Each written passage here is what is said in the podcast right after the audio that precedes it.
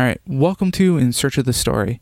This week, Olivia is out. She's been busy. So today I am joined by Kaylin Main. Maine? What? um, yep. Hi guys, you know, I just thought I'd try to invade as many podcasts as I can before Gravel uh, finally wraps my knuckles with a rolled up newspaper and tells me to get back in my shed. So, yeah, I've I'm invading in search of the story um, with a particular topic in mind, and this was Yeah, you- sorry. I was going to say, do you want to introduce today's topic because it is your idea? Yeah, yeah, yeah, sure. So as as as Audrey said, um, I bounced this idea about in chat as like a co-op thing, and well, turns out that Audrey was really excited to do it, and Olivia dropped out. So yeah, uh, the topic in mind is a personal favorite that I find in games, which is bad or downer endings. And what these are is when you've been fighting through this game, you've been de- uh, cutting away zombies, you've been rescuing people left, right, and center, and then you arrive and you're ready for the finale, and then you find out that everything has gone wrong. That no one likes you, that all your best buddies are dead, your family are dead, um, you've gone to hell, things like that. You know, everything has somehow worked out. Not only not well, but just downright negative. Um, and you know, we got some examples, although I'll bet a lot of them that I was throwing around to Audrey, he kind of doesn't know. Yeah, you had a lot of the ones that had like multiple choice endings where they all turned out bad, and yeah, I wasn't I wasn't very much aware of a lot of those. but um I mean multiple choice is another machine in of itself because we're talking about games where you've not only progressed through all the plot, but you are actively making a choice and both of them end badly. And to some, it could be seen as taking control out of the player's hands and basically saying, no matter what, your efforts were for naught. But we can get more into this when we get to the section where we talk about games that have multiple choices that all end to depressing. Yeah. And I think we should start off with just general games that have a singular ending that just end up as downers. Yeah, and there's a good few, I think. Um, you know, Metal Gear Solid 3, for example, it's like you've. You're. Oh, yeah, by the way, guys, um, we're going to be talking about spoilers. If you hate spoilers, you might want to dash out the room, like, flee for the hills. Um, Be- because So- of the nature of talking about endings of video games, it will be a 100% spoiler cast. Yep. And I can't tell you right now what games I'm going to spoil, so um it might be an idea even when this podcast sets post if there's a list of games we're going to spoil. Um, yeah, okay. Uh, I'll make up a list. Just cut uh, this section out. Okay.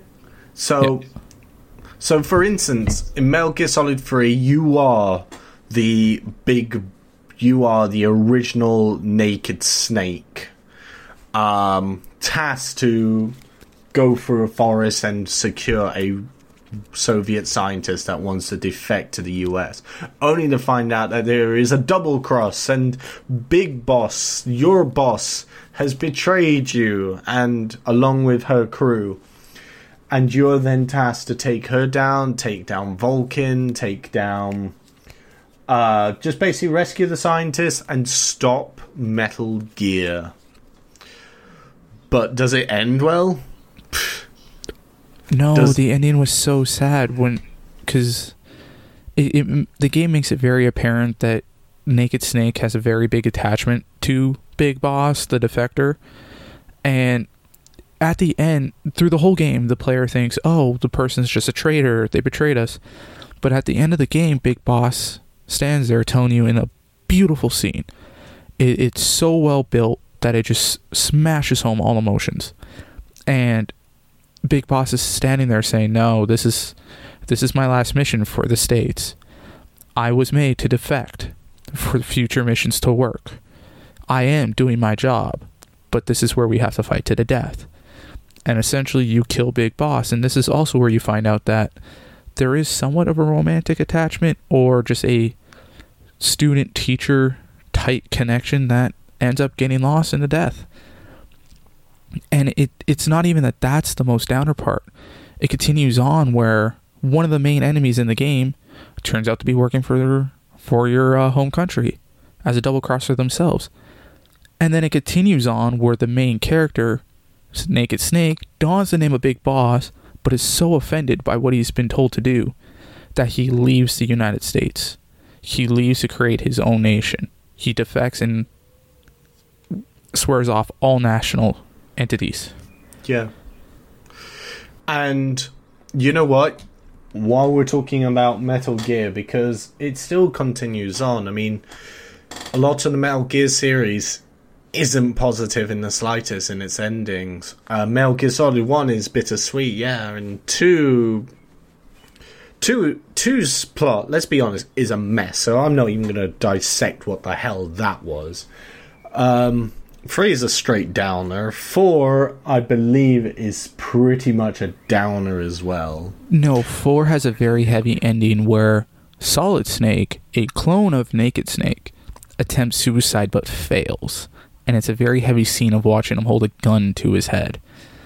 And before firing, Big Boss, aka Naked Snake turn Big Boss, shows up and convinces him not to kill himself. So it's a bit of a bittersweet, but it has a very big downer ending because you see Solid Snake literally dying due to the nanomachines that the government's injected him with. Yeah. Yeah, and you see what became of Zero from Free, as he's basically just a vegetable.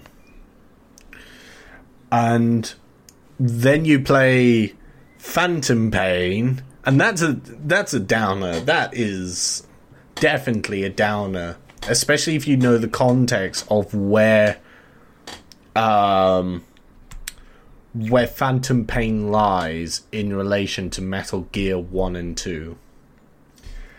As I'm not fully aware. I can't remember right now. I'm only like 100 hours in and only on like the second half of the game. okay, I better not spoil what happens in Phantom Pain. Yeah. oh man, because it it's it's a hell of a twist. Hell of a twist. Ooh. oh, I believe it. I know it has a lot to do with language in Phantom Pain. I wouldn't say that's anything to do with the twist, but yeah. Oh no, interesting. All right, so there are many other games with downer endings other Yeah. than just Metal Gear. Doki Doki Um, Literature Club. Oh, tell us about that one. Oh man, so free to play game. Um you you have your best friend who invites you to join the literature club. Yay! And then she has cupcakes that she's prepared and then you can hang out with one of the two other girls, a super serious um grim girl individual like um one like one of those goth girls that always work at Hot Topic and you can hang out with her, or you can hang out with the silly, light-hearted girl who just wants to make poetry about rabbits and flowers and cute things. And then you progress deeper into this, and then you find out that your best friend who invited you to the literature club actually has depression. And then she um, and then she proposes to you that she loves you. And no matter what you say, she stops turning up to the literature club. So you go and visit her in her own home, and all the doors are unlocked. And you go upstairs and you open the door, and you see her hanging there. Oh, And that's then- rough. And then the game disintegrates from there on as you can replay it, but now she is deleted, and now the cute girl and the um, Hot Topic goth girl basically become manic. Um, I played it while being best friends with Yuri. Was her name? I think it was Yuri. The, as I said, the goth girl, and she ends up losing her mind as she gradually becomes more fixated on her knives, on self mutilation in an erotic sense. Uh, she fetishizes a pen you dropped once. She really goes off the deep end and then just decides that she's going to stab herself in the chest. Because why not? You know, you need. That sounds like a do. lovely thing to do.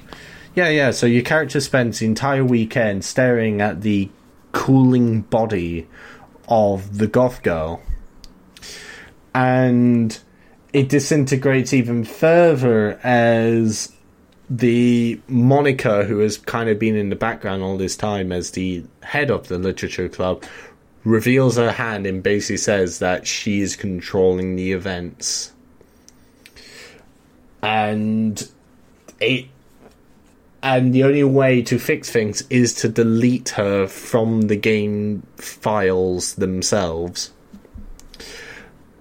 And then from there, even if you reboot it, you've the friend that you first made who introduced you to Lo- Doki Do- to the literature club, she goes bit fucking she goes a bit manic as well. So and then decides at the last moment before she succumbs to power to just delete everything in the game.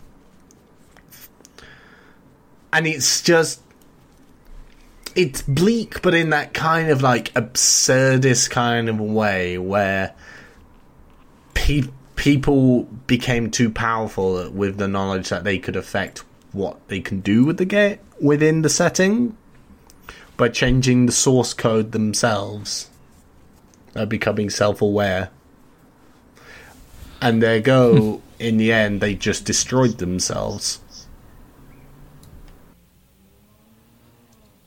That sounds like uh, the Fermi's paradox or something like that, based on like alien life. Uh, it's it goes along something like that. Um, all intelligent life is destined to destroy itself. That's why we have yet to find alien life form because as soon as they go intelligent, they destroy themselves. So we're not intelligent yet. I guess not. Um, Yeah. I would even say games like Final Fantasy has some really good ones that have uh, really downer endings. If you look at the PSP exclusive Final Fantasy VII Crisis Core, which is a prequel to everyone's favorite Final Fantasy VII, it's a story of Zack uh, basically having to go and save Cloud, the main character of Final Fantasy VII. But along the way, Sephiroth comes around. He turns evil due to Jenova, I believe the entity's name is, the one that's supplying all the main power, I believe. It's been a long time since I played. But essentially, it goes all the way up to the end. You're playing as Zack, and you finally have Cloud on a train going to the city where he'll be safe. And you have to fend off the army that are trying to get to Cloud and kill him. In the process, you die. And then the, it gets really depressing because the camera zooms right in on Zack's face, and all you do is watch his eyes go from open to shut, and he's dead. So basically, the player spent all this time getting attached to a cool character, and of course, it's an RPG game, so it's a long, long game, just for the main character to wind up dead. But of course, they have to because it needs Zack's not in Final Fantasy VII. So they used the downer ending to make it make sense for Final Fantasy VII because the character wasn't there. But still, it, it made his journey have more emphasis and his actions have more emphasis due to him dying for his beliefs and for what he thought was right. Yeah. Yeah, yeah. Like if a character is sacrificing themselves for something they believe in, it puts a lot more emphasis on what they believe in. And I think that's a point we're going to start sliding into as I admit the rest of the games I've got in mind that I'd like to talk about are games that have choices.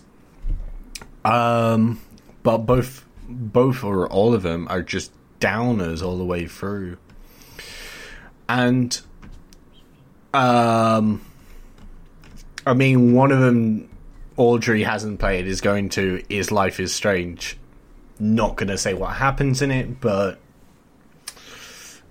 that's one such example. And it's an example of a game where I think they went with the ending that makes most sense.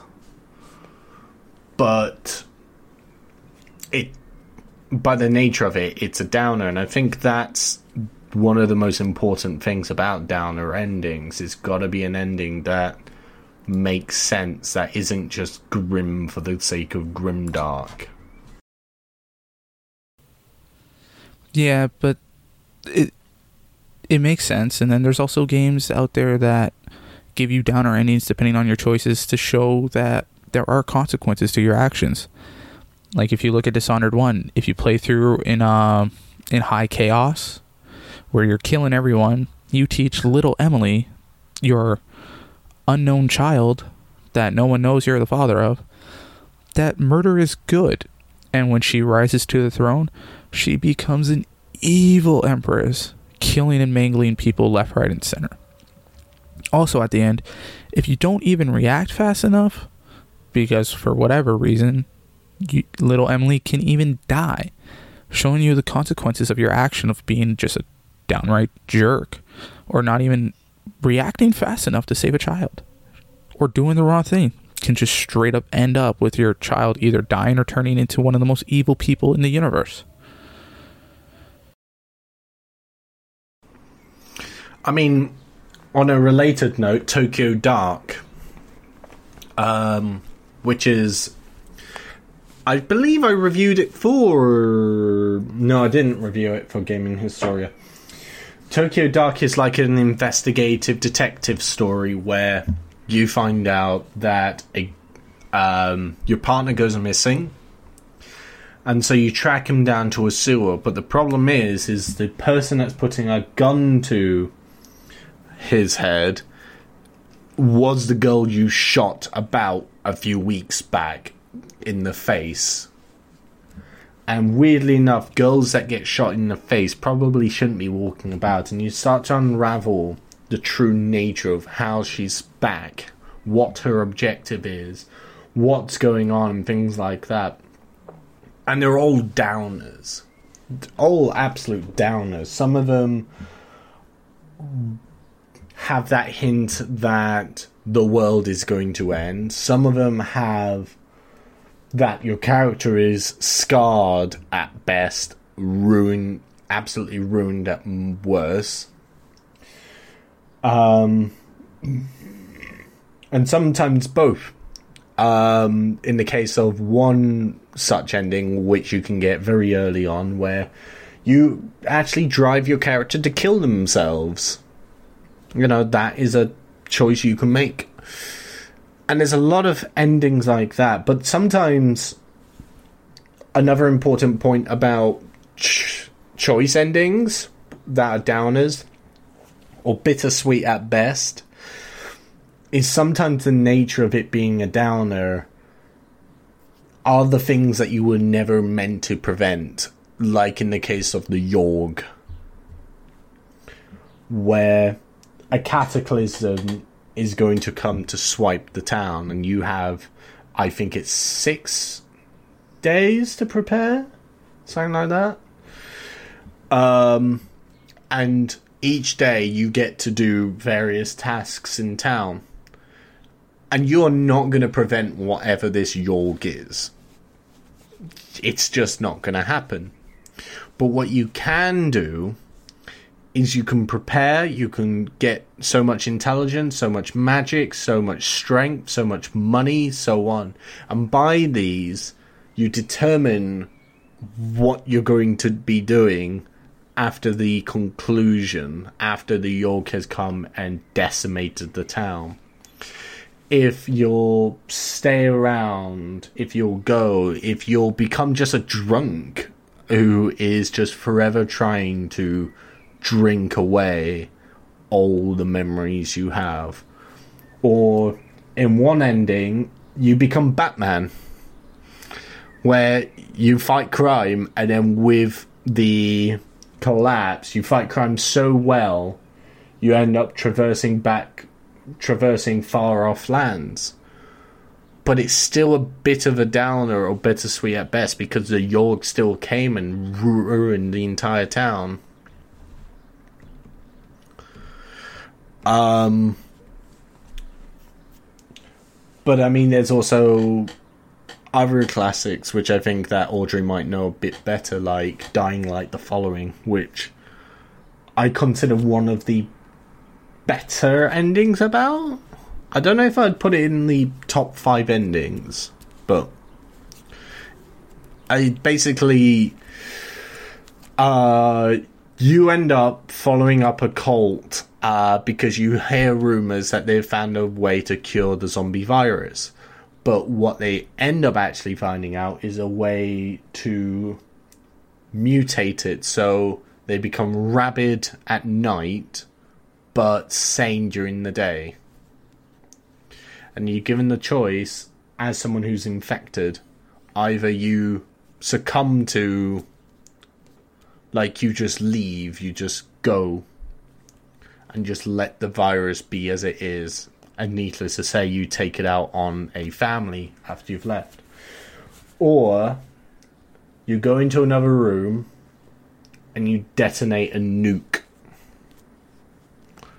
and just wipe the entire face of the game off the map. Not only of the following, but also the place that the original Dying Light story is set. And the thing I liked about these endings was it wasn't a happy go lucky, oh, I found a cure. It's no, let's be realistic here and talk about what would really happen. And basically, there's the one actual, um, what are they called again? I'm so bad with names. Um, vi- virals? No. I don't know. I can't remember. So, um, the main person you're going after is this person that seems to have a cure to the virus. But it turns out that that cure is actually the virus itself just slowly transforming people, which just makes their transformation slower. They're all infected. And you come down with the two choices, which is blow everyone up, which is honestly the thing to do because this virus cannot be cured. There's no way to stop it, and it's going to consume the world. That this virus is only controlled in one area, and nuking it is the only way to get it off the face of the world. So that's the one realistic choice, the pessimistic but realistic choice. The other one is to say, screw you, screw the truth about this thing. I'm going to cure people even though it's the virus and it's going to affect people. Which brings into a big boss fight and ends up with you getting infected. And the ending is the moment you turn and lose all humanity and become one of the creatures. And then that's the end. That's the end of your character story. They're no longer the character. They are now just a monster out to eat flesh. Yep. Num num num num num. And neither ending has closure. Once the nuke goes, it's over. The game's just done. Roll the credits. You don't get no news broadcast that oh the world's safe now that this nuke's gone. Well, I mean that's Could- closure. You see the nuke go off. Like there's no, oh, I need to know that the nuke actually went off. The nuke did go off. Yeah, but like some people might wonder if the nuke really wiped everything off, or if there's some that are surviving, or how's the rest of the world doing? Did the virus end up spreading? Stuff like that. It's just your character's done. End of story. There's there's nothing else, and I I like that kind of ending because it's different than most. Because everyone needs to give you absurd amounts of closure, which isn't always needed. I mean, on another level, in terms of the closure thing, I think that. Yeah, I mean, sometimes you're just not going to get closure, like in the case of Kane and Lynch Dead Men, where it's more character driven. Like, the entire game's character driven. It's Sod's Law the game, where I mean, a lot of people rag about how awful the Kane and Lynch Dead Men endings are, but I honestly have a lot of respect for them because before Dying Light, the following, it was the game that I knew of where it just presented only bad endings.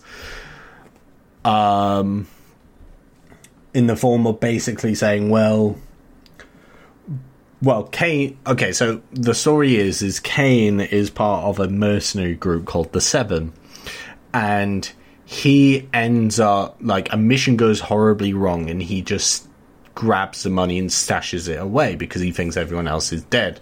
Turns out they didn't die; they lived, but he broke a very core point, which is you never run off with the money and Kane's family is held hostage by the by the seven told well you're going to die but you can rescue your family by getting us our money um, so Kane already has a death sentence hanging over his head and the seven assign Lynch to kind of keep an eye on Kane and make sure that he's playing by the rules but Lynch is a psycho with Hollywood schizophrenia, where just every so often he hallucinates a ton and becomes very violent. And Kane is a flawed human being using what desperate plans, and they they are dark plans. You know, he Kane is a bastard through and through. Like he is the type where he's just like, oh, I think this person has the money that we need. Let's go kidnap his daughter to achieve that end.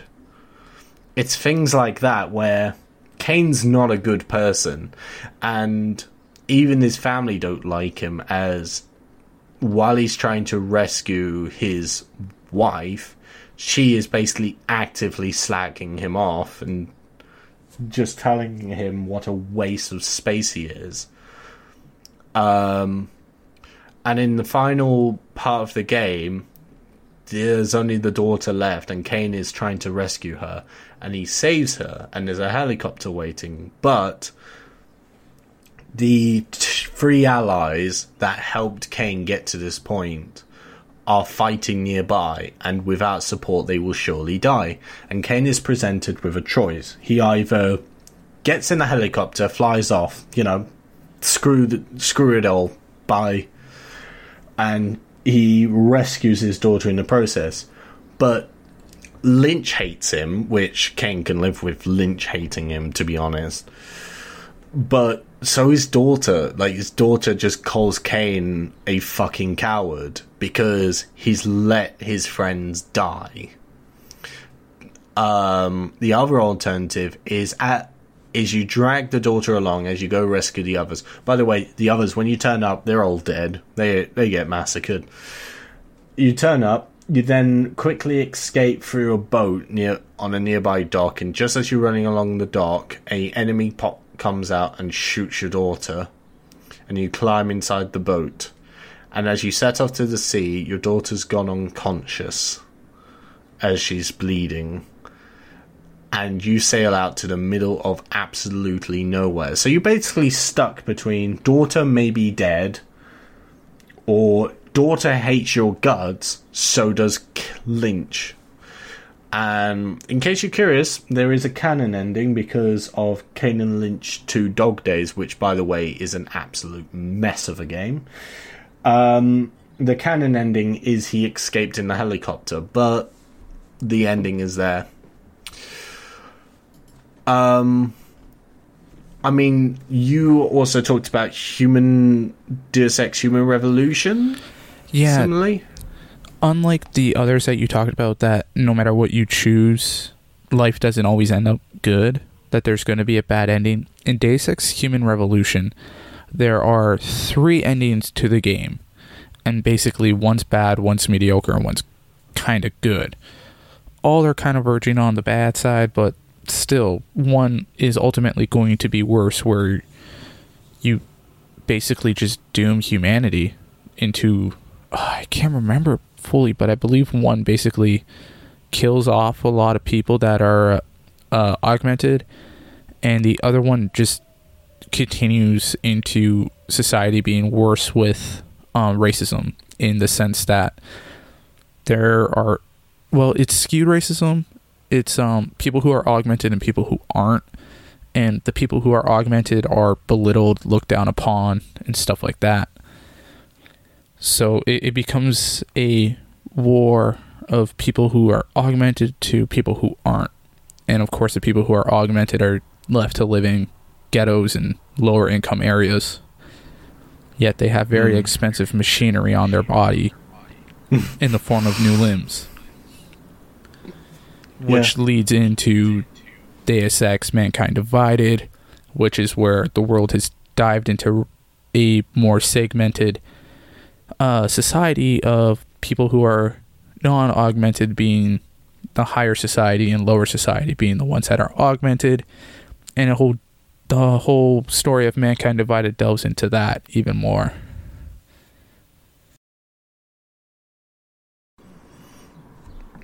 Yeah. I mean, I admit I only played the original Deus Ex Human Revolution, and it seemed like there was no ending that I would classify as a good ending. There was always a down, downer part of it where it doesn't quite work out as well as it should. Yeah, but there was there was ultimately one that was worse than all the others. Yeah. Oh yeah, yeah. Yeah. But I think that was kind of akin to the original Deus Ex, where there was one ending where it was worse than the others. Which I think, if I remember rightly, it's if you kill everyone, the ending you get is basically you're given a discount by some by a uh, gun runner. it's kind of weird. That is weird. Also, that's kind of funny because Deus Ex Human Revolution and Mankind Divided are prequels to the original Deus Ex. Hmm. So I guess you Yeah. can't kill anyone in Human Revolution because that's technically the first one in the story of the Deus Ex games. I mean, but do you meet anyone who would like appear in the later Deus Ex games? Because I don't know if you do. I don't No, believe you did in the original. Yeah, yeah. Yeah, I don't think so, but I know it's uh I know they are prequels though. Yeah. Oh yeah, yeah. Um Another game that has uh bad endings is Infamous 2. You ever play that one? I actually didn't. You know, I played the original Infamous. I thought it was okay. You know, it was fine. But yeah. So basically, in the story of Infamous, for those who don't know, um, there was a major explosion which turned people into conduits, and your main, the main character being Cole, being one of the main ones who has the power of electricity. Well, many others have powers of different elements. Cole has power of electricity. In Infamous 2, there is a giant beast that's coming through to destroy, uh, basically destroy the whole world. And the only way to stop it, which you are told by yourself coming from the future, is because also the monster comes from the future. If you have good karma, you kill yourself in every conduit out there. There is a machine or a special power that will wipe you and every single conduit off of the face of the earth. Just end it all. There's no more conduits, no more issues, no more segregation of them the monster's dead because it can never be in the future. Or you pick the bad ending, which is you basically don't really do much of anything, and all the people you care about die, which is not the best best ending. So either way, both endings are pretty sad. Hmm. I, yeah, I mean, I don't know. It's the awkward thing about that type of ending for me is it's you die or your loved ones die. It's a very. It's like.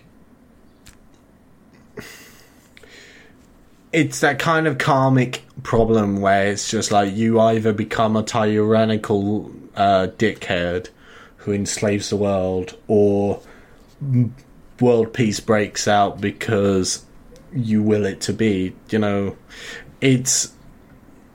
I mean, another comparison point to that is Spec Ops: The Line. Like Spec Ops: The Line isn't one of those where. I mean, isn't one of those where you either save the world and sacrifice yourself for the greater good, or you don't. Spec Ops: The Line, you basically either blow your head off because you done goofed, you willingly walked through a city making things worse and doomed the residents of Dubai. You uh, try to get yourself rescued by soldiers, which even then, that ending splits off into three, as either you're recovered and it's heavily hinted you got PTSD now, you shoot all the soldiers because you can, and and even that splits off into the two last endings where you either survive and you ring up the use the radio off the soldiers and just grimly say welcome to dubai. Or you die and that's it. You know you died as almost nothing more than a bandit really. Yeah, that game really did sell home the horrors of war, and it it made every ending depressing and sad because war is never a good thing. It it fucks with everyone. No one ever comes out of war the same, and it it changes people. And this this game showed it directly through the story as the main character went from normal into delusional hallucinations and it doesn't become apparent until the end of the game where it straight up tells you after you wiped out a city of people with white phosphorus which is one of the heaviest moments in gaming history that all the things you saw beforehand were just hallucinations and you were doing crazy things with your teams with your teammates beside you the whole time. Up until the end where you're just like I'm I'm look I'm talking to a hallucination of myself and I could kill myself or I say I'm not going to kill myself and then deal with a bunch of soldiers coming for me because of my actions. Yeah. Um and it's just a complete downer, but I think that it avoids that shoot the shacky dog moment from that because it's very easy to trap yourself into basically saying, Yeah, you kill yourself and then nothing changes because you did that. When in reality you kill yourself, but things have changed and not to mention the point of the game was not about Dubai, it was about Walker and what he does and going through his psychological drama. And that's even assuming he's actually alive. There are some really good theories that suggest the idea that maybe he didn't live. Like he died very early on. Actually, I think that was kind of confirmed by the main writer who see it's a funny story. He told it in a podcast. I can't remember which podcast it was on. I think it was Video Game Apocalypse where he was talking about the development of it and the story writing to promote his new book. And uh, he said uh, his boss was trying to get him to do something for a while when it came to the story, and he kept saying no. And then when it came down to the last second, and he had no time to fix it or do whatever because he was in a recording booth and the game was about to launch soon, that his boss had um, changed the feature that he didn't want changed. So he said, you know what? Fuck this, fuck you. He took a piece of paper, turned it around, wrote down a line, held it up for the voice actor, and said, read this line. Or he just told the voice actor to read a line, which was, um, it was a line Wait, about. didn't we do this before? Yeah, that's it. Wait, didn't we do this before when he crashes in a plane? Which is to show that it, it's supposed to hint at this whole story is now a death hallucination, post death hallucination that the character's going through. So it's basically confirmed that that was the whole the whole story. He changed it on a whim with one line. Because he was Yeah. mad. yeah. Um Fair enough. I'm trying to think. There, I mean, another one, and I think this is going to be the most recent game on our list. Far Cry Five. I've yet to play this. Uh, Then again, I haven't played anything since Far Cry 2. Can I not? Can Go I ahead. spoil Five? Go ahead. Okay.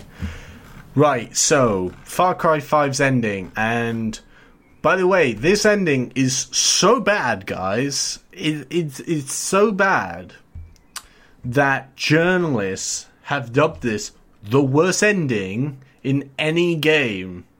Well, a journalist. I'm not going to name who because it's petty to name call in a podcast, but a journalist has gone on record saying this these are the worst endings in any game. Um, Which worst as in like an actual like badly done ending, or worst as in like most depressing. The worst, as in it's awful, Ooh, and that the entire game is the worst written AAA game. that seems like a bit of a stretch, So- but uh, let us oh, know. oh man, for this guy, it's par for the course of this individual claiming this absolute sheer nonsense. Like I can rattle off easy twenty games which have worse endings or have worse written AAA titles. But anyway, Far Cry Five. So you are. Let's get through the plot very quick. You are a sheriff who is there to take home a cultist leader who is praising the Lord a bit too hard and has created a militia that is starting to kidnap people. Um, right at the beginning of the game, you can decide that um, you can decide whether to arrest Joseph Seed or unlock the secret ending by not putting the cuffs on him. If you don't put the cuffs on, you're led back to the van and you drive off. And while one of your. Sorry, you go. You head off in the helicopter, and while one of the. Um, I think it was the marshal who ends up screaming, basically saying, "What the hell was that?" You know, we could have had him. We had him right there. Um, the sheriff. Sorry, you're playing as a deputy. The sheriff, um, White Horse, basically says, "Well, actually, I think that in the circumstances, if we did anything, we wouldn't be walking away alive. And you know what? I don't care if you try to court martial us because at least we walked away alive." And that's and that weirdly enough is as positive as the game gets. It's all downhill from here. So you so let's say you slap the cuffs on Joseph Seed. That's it. End of the line. No more cult. Except as you head off in the helicopter, the helicopter crashes and the Joseph Seed escapes free and most of your allies get captured, including you. Um, but but it's okay. You know what? It's it's okay because eventually you free all your friends. Some of them die, including the marshal. Um, and along which, at one point, you get brainwashed to ha- get psychotic every time you hear a particular song. And right at the ending, you confront Joseph Seed again, and you are given a choice. You are told either you're going to arrest Joseph Seed, this is it, you've done too much, you've killed my friends, etc., etc., etc. Or you decide to walk away. If you walk away, you get back in the van, you drive off, and no matter how angry they, the one of the deputies gets, the sheriff basically says, "No, we're not leaving this alone. We're going back, and we're getting a national guard in because this is ludicrous." And just then, as he t- messes with the radio, the song that makes you go psychotic comes on the radio, hinting that probably what happened next is you shot all your friends. And then we hit the wor- the darkest ending. If you slap the cuffs on Seed, if you try to arrest him, you first go through a bit of a boss battle uh, with hallucinations and whatnot. And then right at the end, as you slap the cuffs on and you start to lead him off, you notice strange mushroom clouds appear from the distance. And there's several of them. And then you realize that nukes are coming off. And you drive off. And you're panicking and you're going for the shelter. And it's almost like the end of days as you basically drive for shelter. The as you crash, there's only two survivors. You, who is now chained to the bed inside the shelter, and Joseph Seed, who in his manic way basically says, I told you so. I told you it was the end times.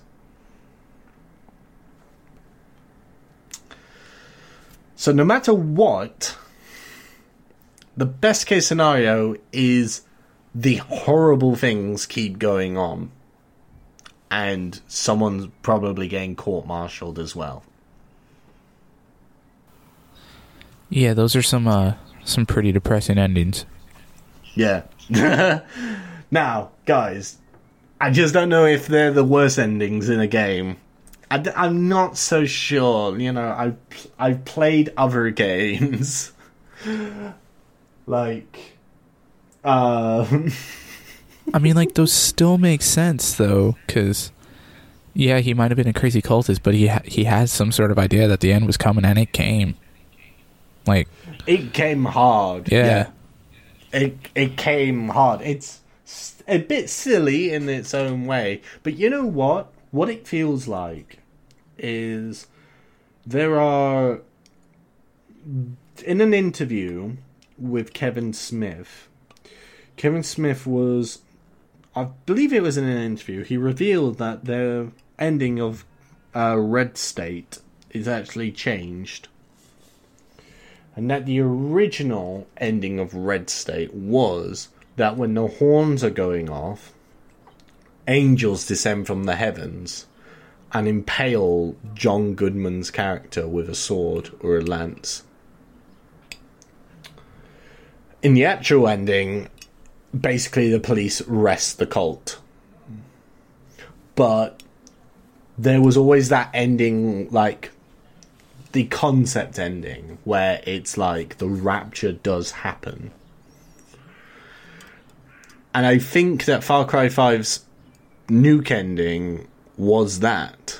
It's basically the video game equivalent of that red state ending. But I mean, I dig it. I dig it. I think if nothing else, it's bold. It's a bold idea. Yeah, it is bold, and I, I remember the whole reason Red State was created by Kevin Smith is because um, there was a, there was a gay man that he was friends with that wanted that did an interview with Westboro Baptist Church or something like that, and was too scared to publish or do anything about it. So Kevin Smith is like, "Screw it, I'll do it," and made a movie about it all. And that's why Red State is the movie it is. It's all based on the Westboro Baptist Church. Hmm. Yeah. Oh yeah, yeah. Like it's very there is a very, very like it's barely disguised that it is about the Westboro Baptist Church because there is one scene where they are protesting outside of a funeral. I think I might have gotten that detail wrong, but I do remember there was something akin to that where it links in what the Westboro Westboro Baptist Church has been doing, but it also feels um, related to the Waco um, like the Waco incident. So, I mean, it is both about extremist Christians, but the Waco were when the sheriffs had to be called out and a lot of bad things went down. Um, I mean, there. I'm trying to think of other more dark endings. I mean, have you played the Darkness games? Yeah. Yeah, well, But I just don't remember the endings of those. Okay, well, the ending for the Darkness one involves your girlfriend Jenny getting killed by your adoptive uncle father figure, who's the leader of the mafia that you've been raised to be the star hitman of. Yeah, Paulie. Paulie, Yep. yeah. He kills your girlfriend Jenny, and you let the darkness consume you. This evil entity whose only creation is to be the counterpart of good and light and just be an overall killer. So you let the darkness consume you after your girlfriend's just been murdered in front of your eyes, and you go on a complete killing spree through the whole thing. The whole last level is just you raising a light, light through a property and lighthouse to kill your uncle Paulie, and as soon as you kill him, the game basically ends with you just being consumed by the darkness, becoming the the most dangerous thing to on the face of the earth. And the darkness 2 continues where you're now being chased by an occult. But at the end of it, you get thrown into this like hell type state where you're in a psycho ward, but one of the doctors is your girlfriend. But no one knows who you are. She doesn't recognize you, nothing. And the whole thing about the end is you're trying to convince this this Jenny that you know her and so forth and try to figure out what's going on. And then I I believe something happens that she dies or she commits suicide and it brings you into like a further hell where you got to fight through where Jenny is uh captured at the end. And when you get to it Jenny's there is like oh you saved me you saved me. And then she transforms into the Angelus with the Angelus being the exact counterpart of the darkness and the main enemy to the darkness and then just flies away. So you spent a whole game trying to get to Jenny because you've been hallucinating about her just for her to turn out to be your arch enemy and fly away and you're stuck in hell in purgatory on this cliffhanger. And then to further this into real life the studio gets shut down i believe and now there's no more darkness games I was about to say this feels like a metaphor for the current darkness game series. So, yeah. Um, I mean, I was also thinking about Far- the other Far Cry games. I mean, Far Cry Four. I, I'll be honest, Far Cry Four is a mess. So I'm not going to get into that. But Far Cry 3's multiple endings aren't exactly cheery themselves. You either basically go back to America, but there is no way your character is is not a psycho at that point. like everything that occurred up to the ending of Far Cry 3, your character has gone psychotic, honestly. And it's not an if, it's when he starts collecting scalps on the streets of New York. Uh, and then the other ending is you get killed while um, impregnating a like Vaas's sister, huh.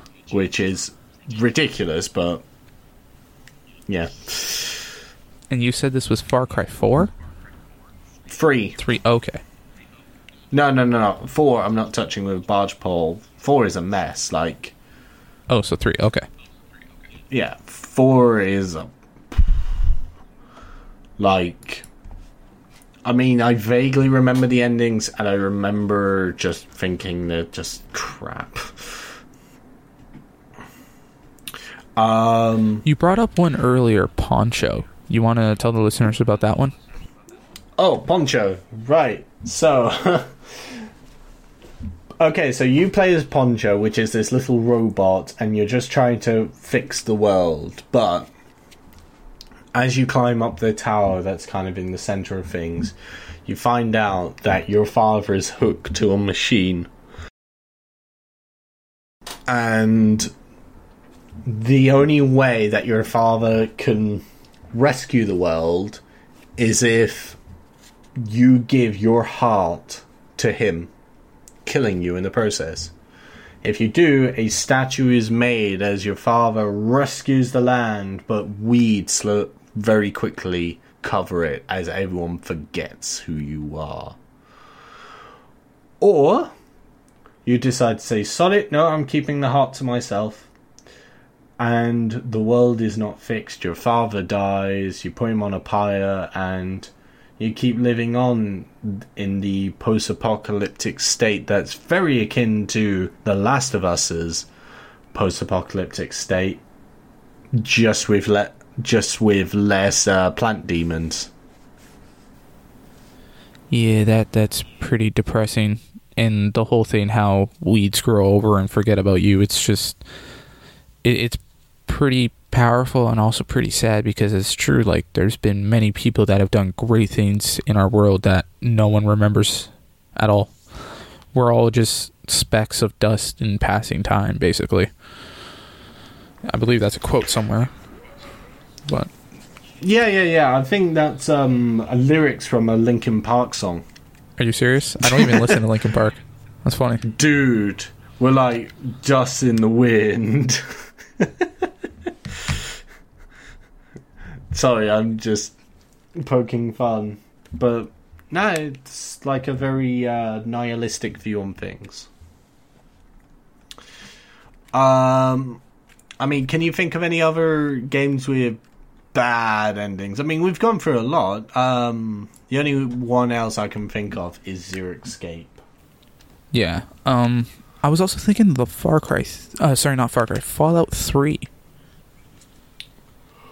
Well, As much as I mean, as much as it is a happy ending, in the end, everything you did just leads up to you having to kill yourself. You can make someone else kill themselves, but it the game ends and it just basically tells you you're the worst human because you you made someone else go kill themselves for what was your journey and your task.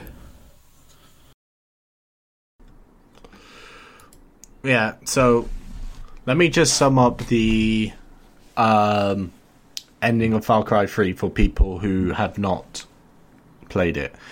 Um, so your dad kills himself rather than let his broken machine fall into the hands of people trying to fix it. As a result, a water pu- purifier that has no reason to exist released radiation that it shouldn't have, thus killing Colonel Autumn, who had no reason to be there. Then later, you go through a village of children who do things so you can enter Vault 87 and reco- recover a GECK, a device which would be better put use in virtually any other possible manner besides the one that you've got to acquire it for.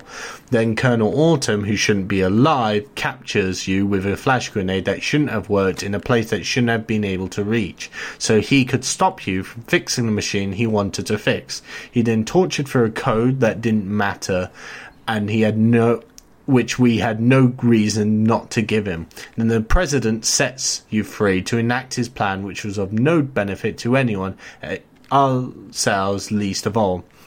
At the final battle, everyone in the world has the same goal turn on the water purifier. Due to this overwhelming consensus, you are obliged to fight a massive war. Colonel Autumn then gives his life to stop you from turning on the machine he was trying to turn on. In the end, the Enclave defeats themselves by sabotaging the machine they were trying to activate, causing it to explode even though it shouldn't, and obliging us to enter the purifier and die to radiation that wasn't actually lethal until the DLC appeared. That's ignoring the fact that you have a super mutant who says that it's your destiny to go in and die, despite the fact that super mutants are not affected by radiation, and also ignoring the ghoul companion who just flat out refuses to do it, even though the fact that he is healed by radiation. I would like to thank 4chan, who actually did that lovely summary of Fallout 3, and, you know, just what a mess Bethesda's writing is at the best of times. Sad because I really like Bethesda. but yeah, Shame they can't write worth a damn. that ending is uh, a lot more messed up than I remember it being. Damn. I, I remember having the super mutant. It was like, "Yo, you want to go in there?" He's like, "No, this is your journey." But I also read somewhere that there is stuff you can do that ends up letting you uh, con- convince the super mutant to go in there and hit the switch for you. But uh, yeah, I can't remember any of that by this point in time. It's been far too many years. it's. I mean, to be honest, Far, Fallout 3 and Fallout 4 both have awful plots. Yeah, New Vegas Like- was actually pretty good, even though it got a lot of hate. Yeah, hmm? Like Fallout New Vegas was pretty good, even though a lot of people didn't like it compared to Fallout Three. Really? I mean, most people I talk to about Fallout tend to prefer the New Vegas ones because Obsidian knows their shit. They know how to write a story. They know what makes sense. They know. I mean, here's an ingenious part. Did you ever notice that Fallout New Vegas is designed in such the perfect way that it's almost like a television series? Okay, so have you got a mental image of the general plot up to reaching New Vegas? Refresh my memory for and for the viewer listeners. Um, I'm gonna have a very rough time trying to remember it. Honestly, it's because basically what it boils down to is you go from village to village to village, and then at each village something is going on, and so you fix what is going on. Like at one village, you come across a motel and you find out that there's a nuke site nearby that you've got to kind of fix. Um, I think it's ghouls keep attacking because the the radiation site, which I think is a rocket, like a rocket silo, uh, still has radiation going wild inside of it. I'm I'm very vague on that detail. I'm not gonna lie, but it's just you're sent there to fix something, and it's just every village you go to, there is always something to fix, and it's like a TV show even more so if you look at the map design it's spiral shaped in terms of the path to get to new vegas. And it's when you hit new vegas which is the main plot of the tv show i mean the game you then find out that there is more to be done considering that the ncr and the um what do they call them? The Romans, the Oh. Neo Romans, The um, ah, I just had it up on my screen. Imperium. Uh, Caesar's Legion. Yeah, yeah, yeah, yeah. Caesar's Legion. So you basically then find out at New Vegas that them two are warring it out for control of the um of the dam. And then you can decide of okay, who actually wins out of this? Is it them? Is it New Vegas? Do they d- win, or does no one win because you took control? You selfish bastard you know, there are many choices, and none of them are clear cut, good, bad, or even good for you or bad for you. Either way, they're just life continues on and under someone else's control. Yeah. Yeah. And as I said, it is. I actually kind of find it amazing that New Vegas is designed like a like a TV show. Like you can easily split up into TV episodes like Pokemon where you walk in a village and there's a plot about that village. And you solve it and then you go on to the next village. There's very few parts of that game where you still go to a wildly different place. Um, Fallout 3 was like that, where it's like very open, while New Vegas is very constructed in order. And that sounds like a bad sign of a bad open world RPG, but when a lot of people play New Vegas, it flows a lot nicer, it makes more sense, it's more coherent. And I think it helps that, you know what? It's just better written. and it it, it helps you feel like you have direction too, or just Yeah, your exploration just feels like it matters. Yeah. But that's what I mean when I say it's like a TV show. You always have an end goal always there and it one that you always know you'll know when you achieve it. Because you're there to shoot the guy who shot you in the face. You don't know why he shot you in the face, but he shot you in the face, so you're gonna shoot him in the face back, you know.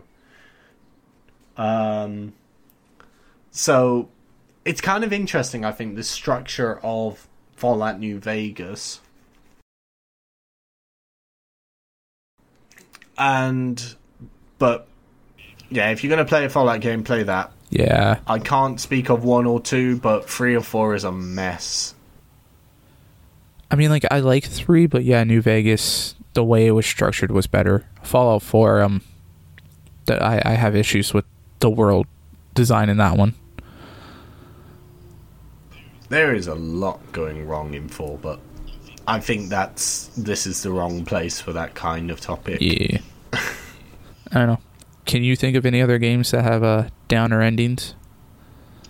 I mean, at this point, we start splitting hairs. Like we start saying things like Max Payne Three has a downer ending, or um, or that Duke Nukem Forever has a downer ending in the sense of the game development of Duke Nukem Forever has the the downer ending that is Duke Nukem Forever. like, what is it? Fifteen years, eleven years, or fifteen? Yeah. All that work, and then all you get is just uh, someone just shat in your hands.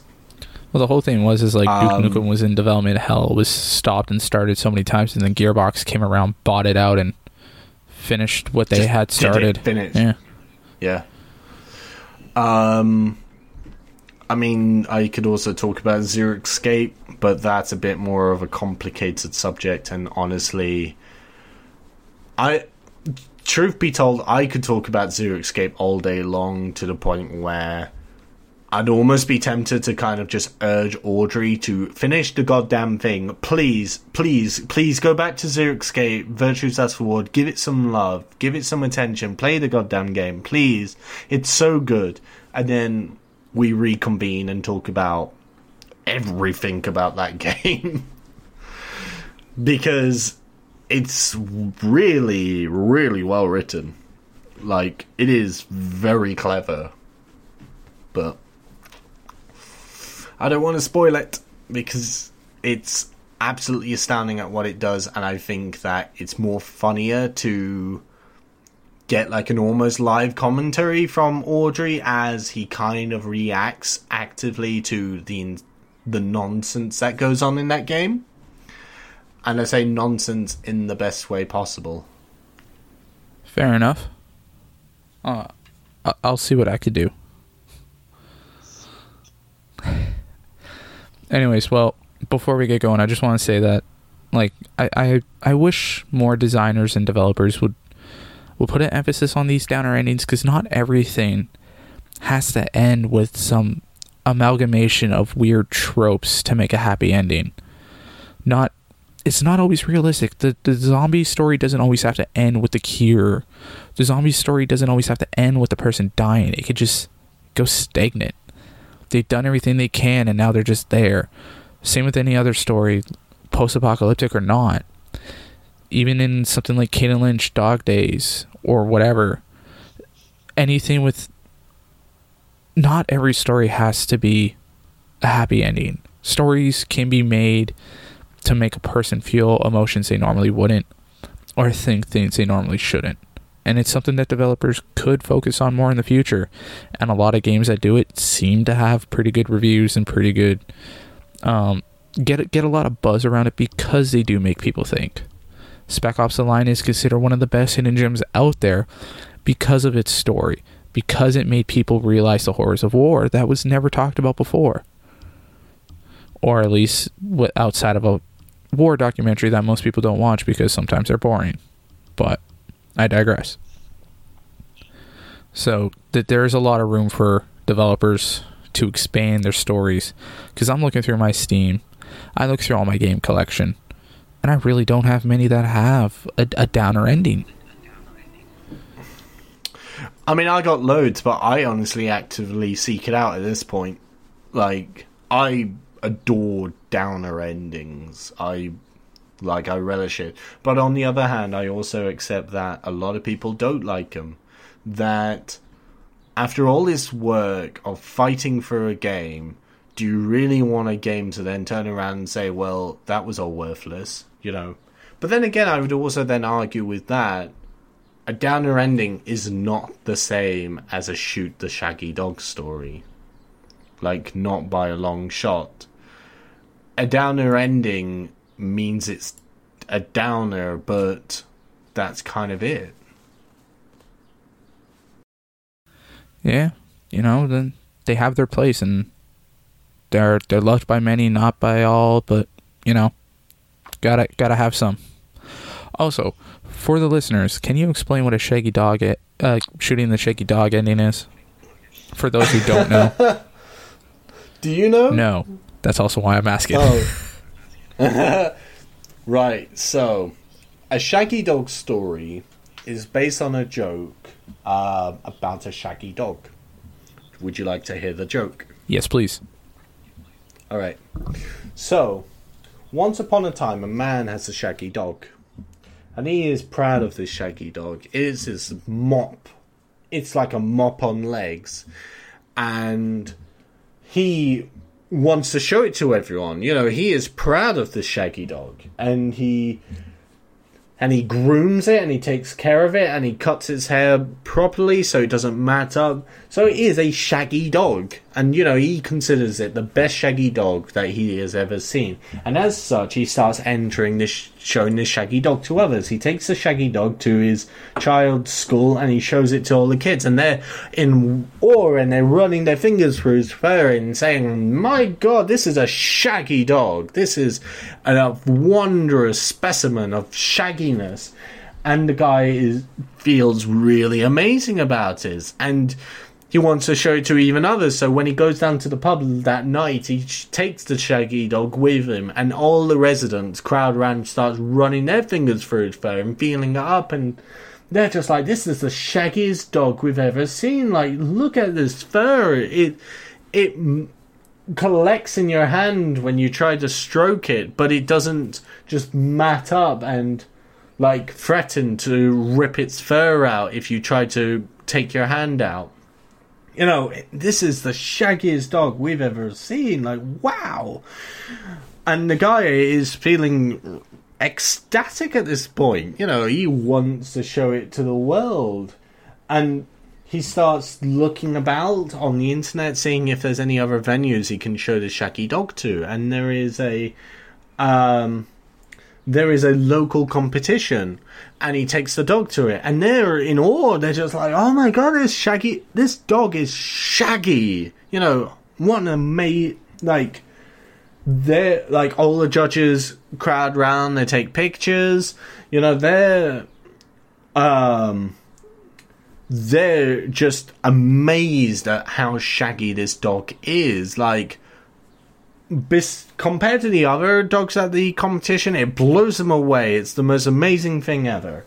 And he then gets the medal and told that he can go to the top leagues and he has a good chance of um, getting the top prize at the national shaggiest dog competition. And he's ecstatic. And he takes the dog um, all the way from his place in New York all the way to Florida, and it's a long trek all the way down there. And he's feeding his dog well. Um, the diet that he has built up of kidney beans and burritos and dog food just mashed together, and it's making this shaggy dog have a fantastic shaggy coat.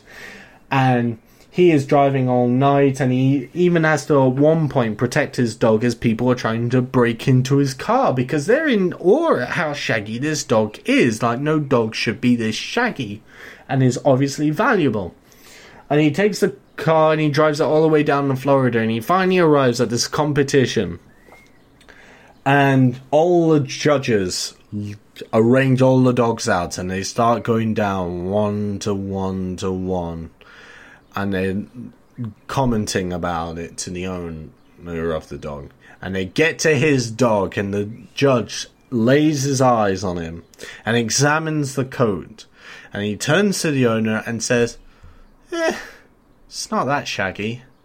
And shuffles off. That is a shaggy dog story. A shaggy dog story is a long story, sometimes um, in disguise of a joke, uh, that amounts to nothing.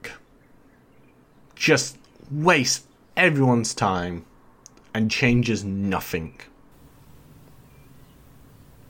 Yeah, that was a long ass story. I'm not even gonna lie. and a shoot the shaggy dog is a particular variant on it where it's like the shaggy dog story and i'm not going to tell it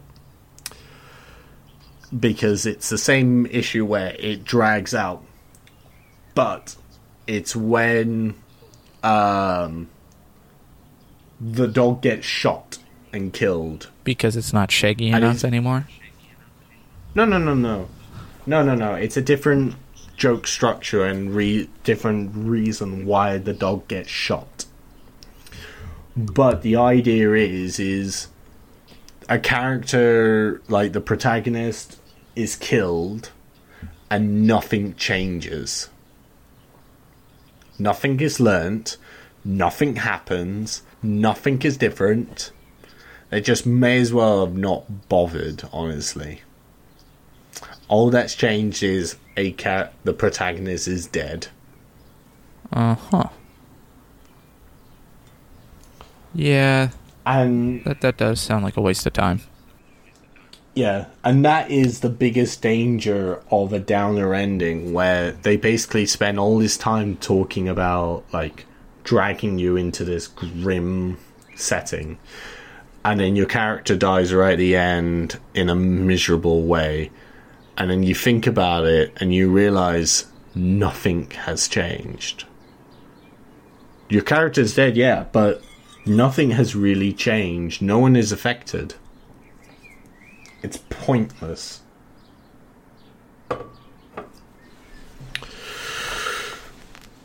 But fortunately most downer endings don't fall into that trap because fortunately we honestly have a system where people don't try downer endings unless if they're really gotten permission to do so Or they have a reason to do it, and a st- story Yeah. structure to support it.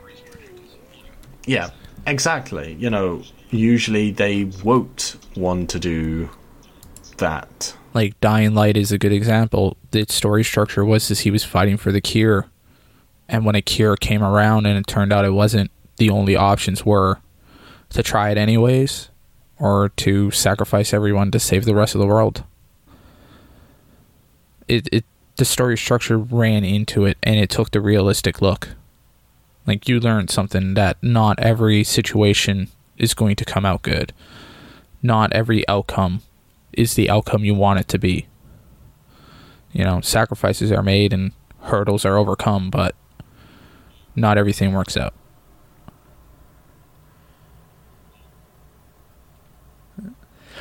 Anyways, before we get more depressing on this whole depressing podcast, I think it's a good time to say goodbye. all right So, yeah i mean i think this is a good time to wrap things up so do you want to wrap it up sure. On behalf of Gaming Gaming Historia, I've been Chris Hepburn, and i've been Kaylin May. and we would like to say thank you for listening. Don't forget to subscribe on iTunes or your podcast app of choice. Find us at gaminghistoria.com. Also, you can find us on Facebook and Twitch under Gaming Historia TV on Twitch. Have a wonderful day and goodbye. bye